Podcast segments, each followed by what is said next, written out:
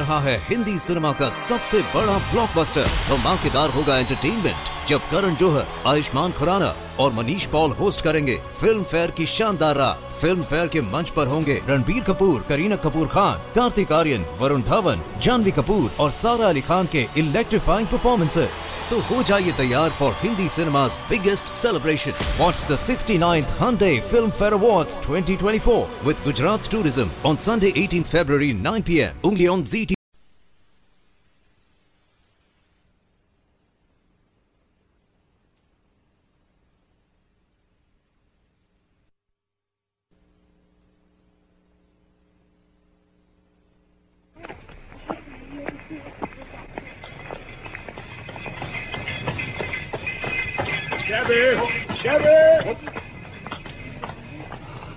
Capital, my dear Watson. Let us return to our humble abode. 221B Baker Street, please, Cabby.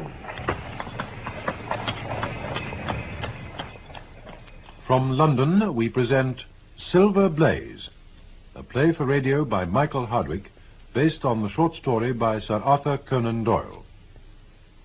Silver Blaze. The um, extraordinary case of the disappearance of the favourite for the Wessex Cup and the tragic murder of its trainer was the one topic of conversation throughout the length and breadth of England. But I knew that Sherlock Holmes was brooding about it as he rambled about the room with his chin on his chest and his brows knitted, charging and recharging his pipe with the strongest black shag. Suddenly, he stopped his pacing and addressed me. I'm afraid, Watson, that we shall have to go Go, Holmes, where to? to Dartmoor, the King's Pyland. What? I think we've just time to catch our train at Paddington. I presume you've already looked into this matter of the murder of John Straker and the disappearance of Silver Blaze. Well, I've seen what the Post and the Chronicle have to say. Have you formed a theory then, Holmes? At least I have a grip of the essential facts of the case. I'll enumerate them to you. Yes, do. I needn't tell an old racing man like you anything about Silver Blaze himself, need I? He's from the Isonomy stock. Record as brilliant as his ancestor. Let's see, he'll be in his, uh, in his fifth year now. Correct? Up to the time he disappeared, he was favourite for the Wessex Cup at three to one. He's very popular with the punters. Never disappointed him yet. Excellent, my dear Watson. See how invaluable you are to me. All right. Well, all that you've been saying was, of course, appreciated in his training stable at King's Pyland. Mm. I understand they'd taken every precaution to guard him. Do you know King's Pyland by any chance? No, I've never been there. I've heard a lot about it, of course. Well, the country round is very lonely. Tavistock is about two miles to the west, and also about two miles away across the moor is Capleton. Oh, that's Lord Backwater's training place. It is. In all the other directions, the moor is a complete wilderness. Well, last Monday night, the horses at King's Pyland had been exercised and watered as usual, and the stables were locked up at nine o'clock. Two of the stable lads walked up to John Straker's house for their supper, while the third, Ned Hunter, stayed on guard in the stable. At a few minutes after nine, Straker's maid Edith Baxter took this lad his supper, a dish of curried mutton. Ah, lucky fella. She was within thirty yards of the stables when a man appeared out of the darkness and called out to her. Hey, you gal. Y- Yes, sir. Can you tell me where I am? Oh, you're close to the King's Pyland training stable, sir. Am I? Am I indeed? Yes, sir. What a stroke of luck. Oh, is, uh, is that the stable boy's supper you're carrying? Uh, sir, if you don't Uh, mind. look here. You see this note? Now, you'll see the boy gets this tonight, and, uh, you shall have the prettiest dress that money can buy. Pardon me, sir. Hello, Edie. Hey, what's the matter? Oh, Ned, there's a fellow roaming about out there. Tried to make out he was lost, and then he said he'd buy me a frock if I'd give you a note. Did he? Well, what's he look like? Oh, gentleman, I reckon. Terrible pale and nervous, though. I didn't like the look of stick he was carrying. A good heavy thing with a knob on him. Well, you can leave him to me. I'll soon see him off the place. Oh, Ah, just the fellow I'm wanting to see. now look here. What's your business about this place, mister? It's business that may put something into your pocket. Oh, so that's it.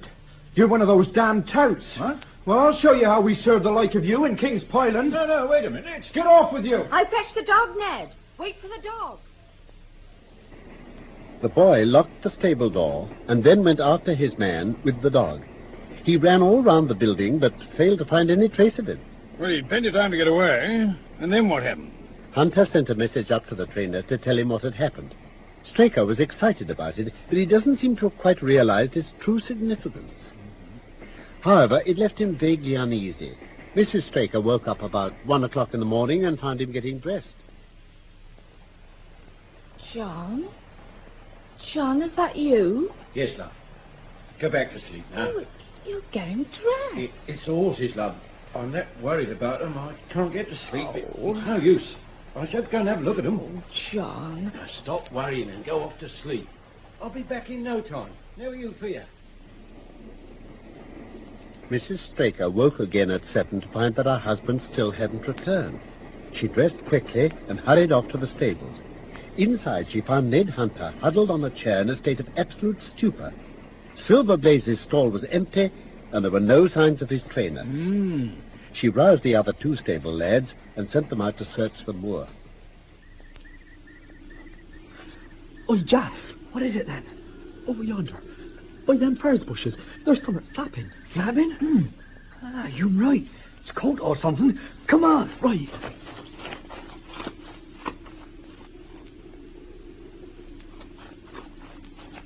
It's the Master's coat, hanging in the bush. See if there's anything behind in there. Right, Jack. Oh, my lord. What is it? It's Master. His head's been bashed in. Oh, look. He oh. must have tried to fight him off. See the little knife in his hand? God. What's that in his other hand then? Cloth of some kind of piece of red and black cloth. Well, let's see. What is in cloth? Must be part of a cravat. See what happened? No. He tore it off the murderer in his dying struggle. Oh. Edith Baxter, the maid, identified the cravat as having been worn by the stranger who had visited the stables the evening before. When Hunter recovered from his stupor, he was quite positive about it, too. Well, what had happened to him, by the way, Holmes? Oh, he drank nothing.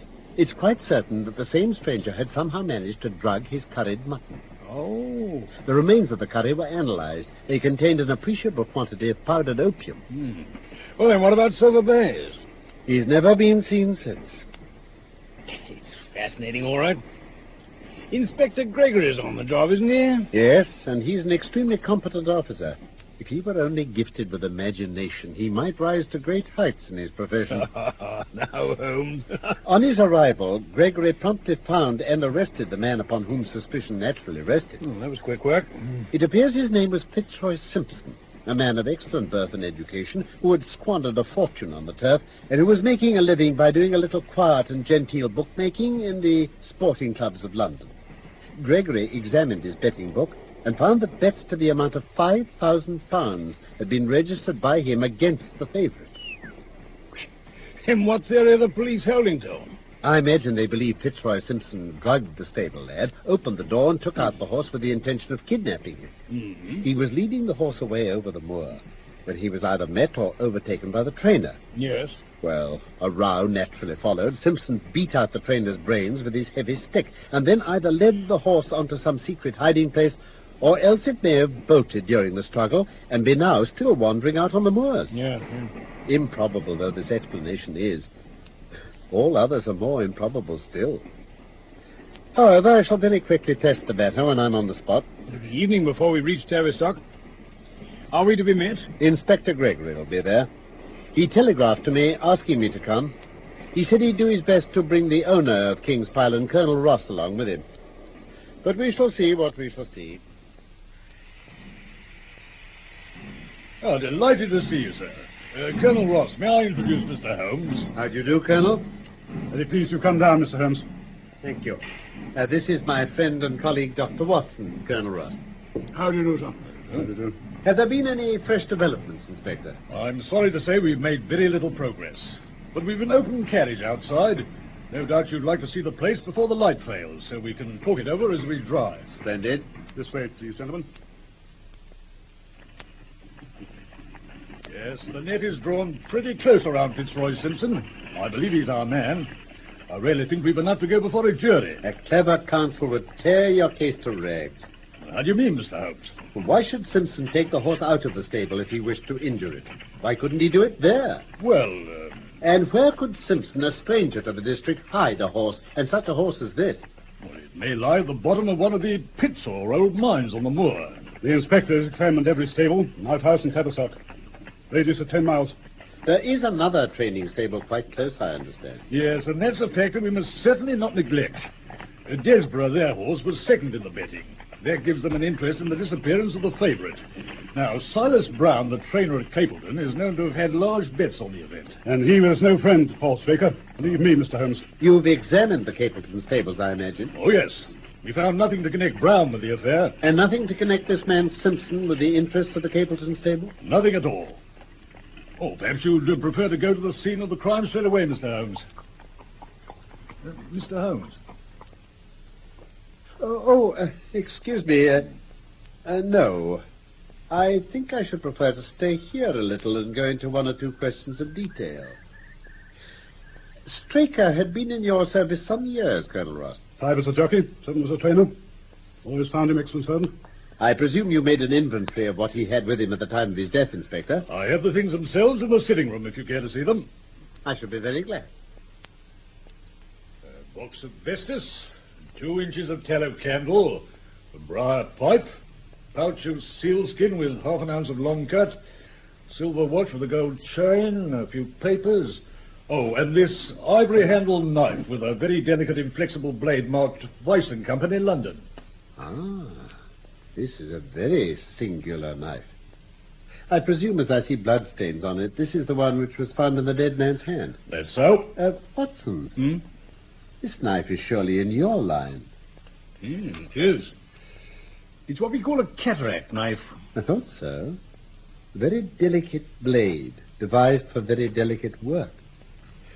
Strange thing for a man to carry with him on a rough expedition. Now, how about these papers? Uh, three hay dealers' accounts, a letter of instruction from Colonel Ross, and uh, a milliner's account for thirty-seven pounds fifteen. Hmm. Mrs. Straker has somewhat expensive tastes. Twenty-two guineas is rather heavy for a single costume. However, there appears to be nothing more to learn. We may as well go down now to the scene of the crime. I'll lead the way, gentlemen. Colonel Ross, Inspector, have you got him? Have you found him, sir? No, Mrs. Straker, but Mr. Holmes here has come from London to help us. We shall do all that is possible. Oh, Mr. Holmes, I didn't realize. Uh, Surely I met you in Plymouth at a garden party uh, some little time ago, Mrs. Straker. Me? No, sir, you're mistaken. Oh, dear me. I could have sworn it.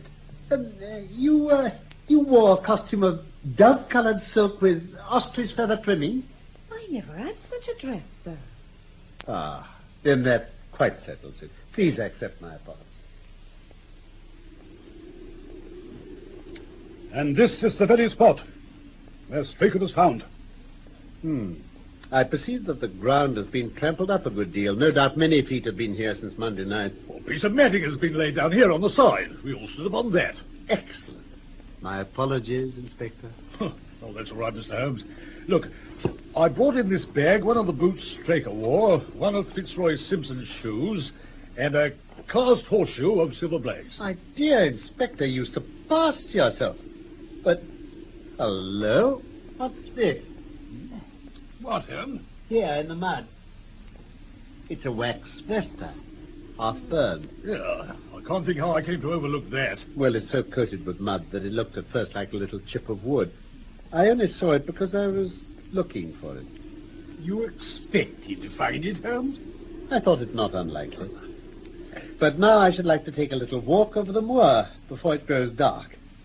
And I, I think I shall put this horseshoe into my pocket for luck. Shall you be wanting me, Mr. Holmes? Yes, I wish you'd come back with me, Inspector. Right. There are several points I'd like your advice about. I'm especially concerned as to whether we don't owe to the public to remove my horse's name in the interest of the cup. Oh, certainly not. I should let the name stand. Oh, very well, sir. I don't pretend to follow your reasoning. Uh, see you later, then, gentlemen. There you are. Come along, my dear Watson. Let us take our stroll. Well, Holmes, what do you think? It's this way, Watson. Hmm? We may leave the question of who killed John Straker for the moment and confine ourselves to finding out what has become of the horse. Uh, very well. What has become of the horse? Well, now, supposing he broke away during or after the tragedy, where could he have gone to? The horse is a very gregarious creature. True enough. If left to himself, his instincts would have been to return to King's Pyland or go over to Capleton. Mm. He's not at King's Pyland. Therefore, he's at Capleton. Uh-huh.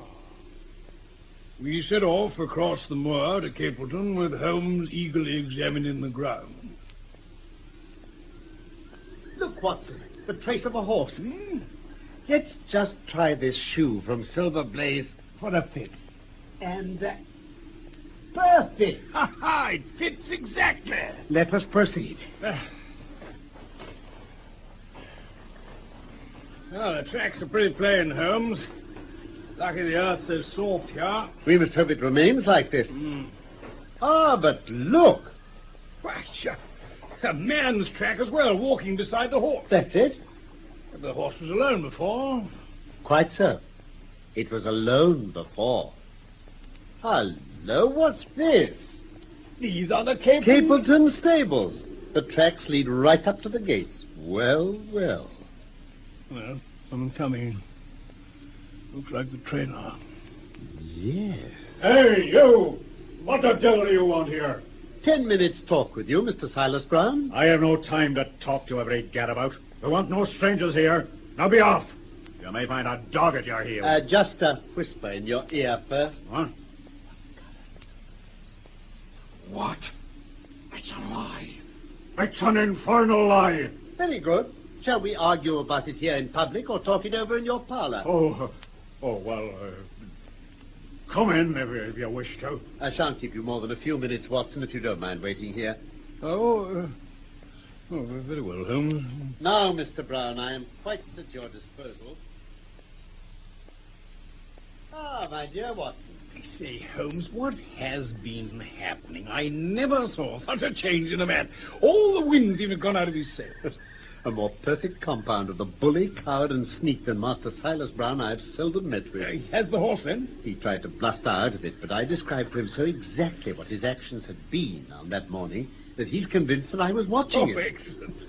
Of course, you observed the peculiarly squared toes in the impressions, and that his own boots exactly corresponded to them. Uh, no. No.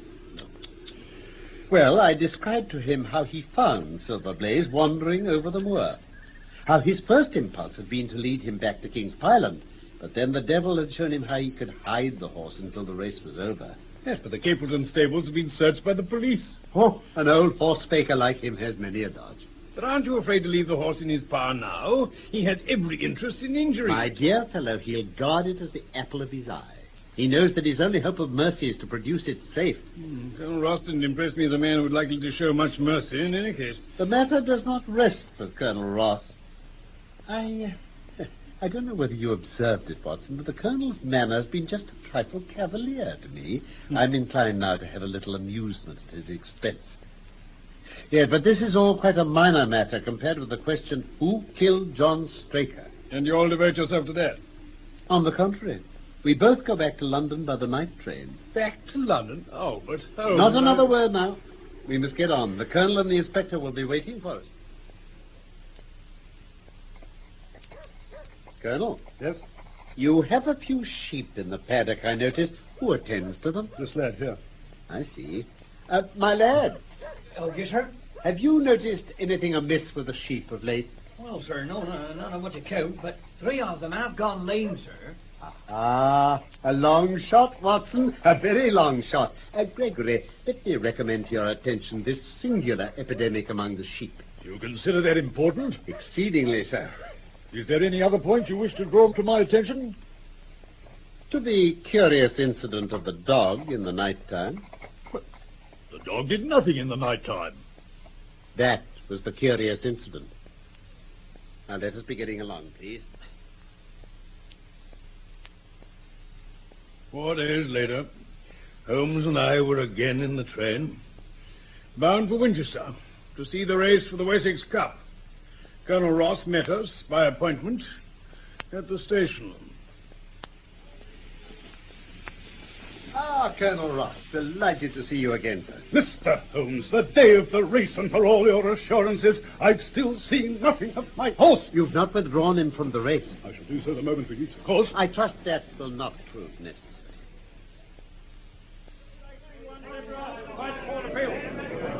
Excellently timed. The horses should be coming out of the paddock any minute now. What's that? What's that? Silver Blaze favorite? But this is ridiculous. He's not even running. Well, the horses are coming out onto the course now.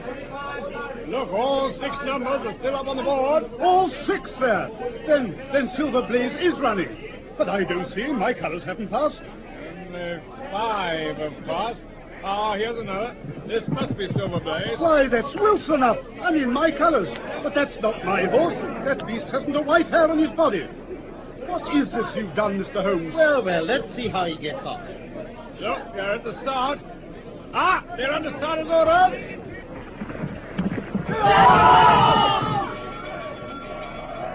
Excellent start. Capital, capital.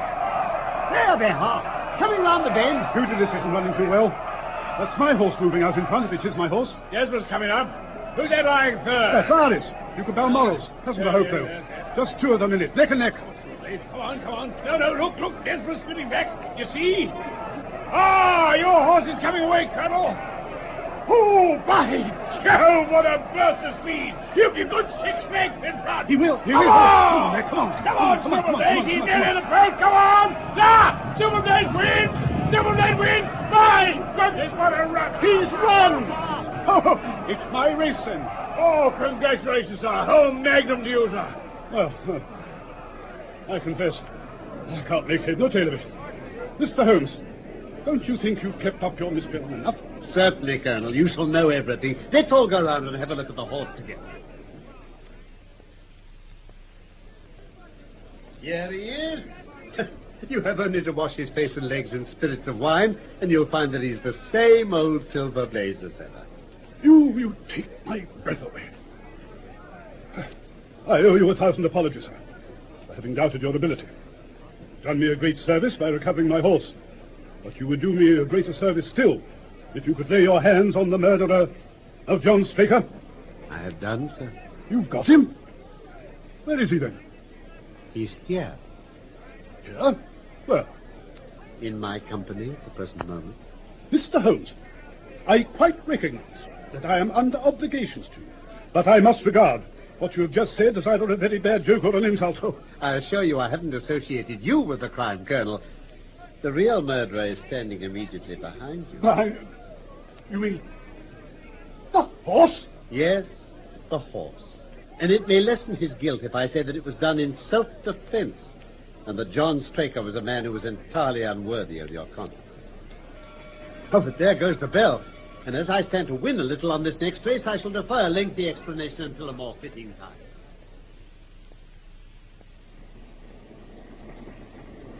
I confess that any theories which I had formed from the newspaper reports were entirely erroneous. I went to Devonshire with the conviction that Fitzroy Simpson was the true culprit. Although, of course, I saw that the evidence against him was by no means complete. Then It was while I was in the carriage, just as we reached the trainer's house, that the immense significance of the curried mutton occurred to me. The mutton, Holmes? It was the first link in my chain of reasoning. Powdered opium is by no means tasteless. Mm. A curry was exactly the medium which would disguise this taste. By no possible supposition could this stranger Fitzroy Simpson have caused curry to be served in the trainer's family that night. I see. Therefore, Simpson became eliminated from the case, and our attention centered upon Straker and his wife, the only two people who could have chosen curried mutton for supper that night. It was then I grasped the significance of the silence of the dog. The Simpson incident had shown me that a dog was kept in the stable, and yet, though someone had been in and had fetched out a horse, the dog had not barked enough to arouse the two lads in the loft. Well, obviously, the midnight visitor was someone whom the dog knew well. Straker. I was already convinced, or almost convinced, that John Straker went down to the stables in the dead of night and took out Silver Blaze. But for what purpose? For a dishonest one, obviously. Or why should he drug his own stable boy? And yet I was at a loss to know why. There have been cases before now where trainers have made sure of great sums of money by laying against their own horses through agents and then preventing them from winning by fraud. Sometimes it's a pulling jockey, sometimes it's some surer and subtler means. What was it here? I hoped that the contents of Straker's pockets might help me to form a conclusion. And did they? They did. You cannot have forgotten the singular knife which was found in the dead man's hand. Well? As Dr. Watson told us, it was a form of knife which is used for the most delicate operations in surgery, and it was to be used for a delicate operation that night. You must know, with your wide experience of turf matters, Colonel Ross, that it is possible to make a slight nick upon the tendons of a horse's ham which leaves absolutely no trace. Dreadful practice. A horse so treated would develop a slight lameness, which would be put down to a strain in exercise or a touch of rheumatism, but never to foul play. Villain, scoundrel. We have here the explanation of why John Straker wished to take the horse out onto the moor. So spirited a creature would have certainly roused the soundest of sleepers when it felt the prick of the knife. I've been blind, of course. That was why he needed the candle and struck the match. Undoubtedly. But in examining his belongings, I was fortunate enough to discover not only the method of the crime, but a clue as to its motive. What was it? The bill for the 22 guinea dress. What? I questioned Mrs. Straker as to the dress without her knowing it, and satisfied myself that it had never reached her. Quite brilliant, Holmes. Clearly, Straker was leading a double life and keeping a second establishment. From that time on, all was plain. Straker had led out the horse to a hollow where his light would be invisible. Simpson, in his flight, had dropped his cravat, and Straker had picked it up with some idea, perhaps, that he might use it in securing the horse's leg. Once in the hollow, he'd got behind the horse and had struck a light. But the creature, frightened at the sudden glare, perhaps, and with a strange instinct of animals, feeling that some mischief was intended, had lashed out, and the steel shoe had caught Straker full on the forehead. Wonderful, but wonderful. You might have been there. I confess my final shot was a very long one. It struck me that so astute a man as Straker would not undertake this delicate tendon nicking without a little practice. Well, what could he practice on? My eyes fell upon the sheep, and I asked one of your lads a question which, rather to my surprise, showed that my surmise was correct. You've made it perfectly clear, Mr. Holmes. Ah, but this is Clapham Junction, and we shall be in Waterloo in a few minutes. If you care to smoke a cigar in our rooms, Colonel, I shall be happy to give you any other details which might interest you. You've explained all but one thing. Where was the horse? Ah. It bolted and was cared for by one of your neighbors. What? But I think we must have an amnesty in that direction. After all, Colonel, you would not expect me to betray the secret of so noble an animal as Silver Blaze. That was Silver Blaze by Michael Hardwick, based on the short story by Sir Arthur Conan Doyle. Sherlock Holmes was played by Carlton Hobbs, and Dr. Watson by Norman Shelley. Production for the BBC was by Robin Midgley.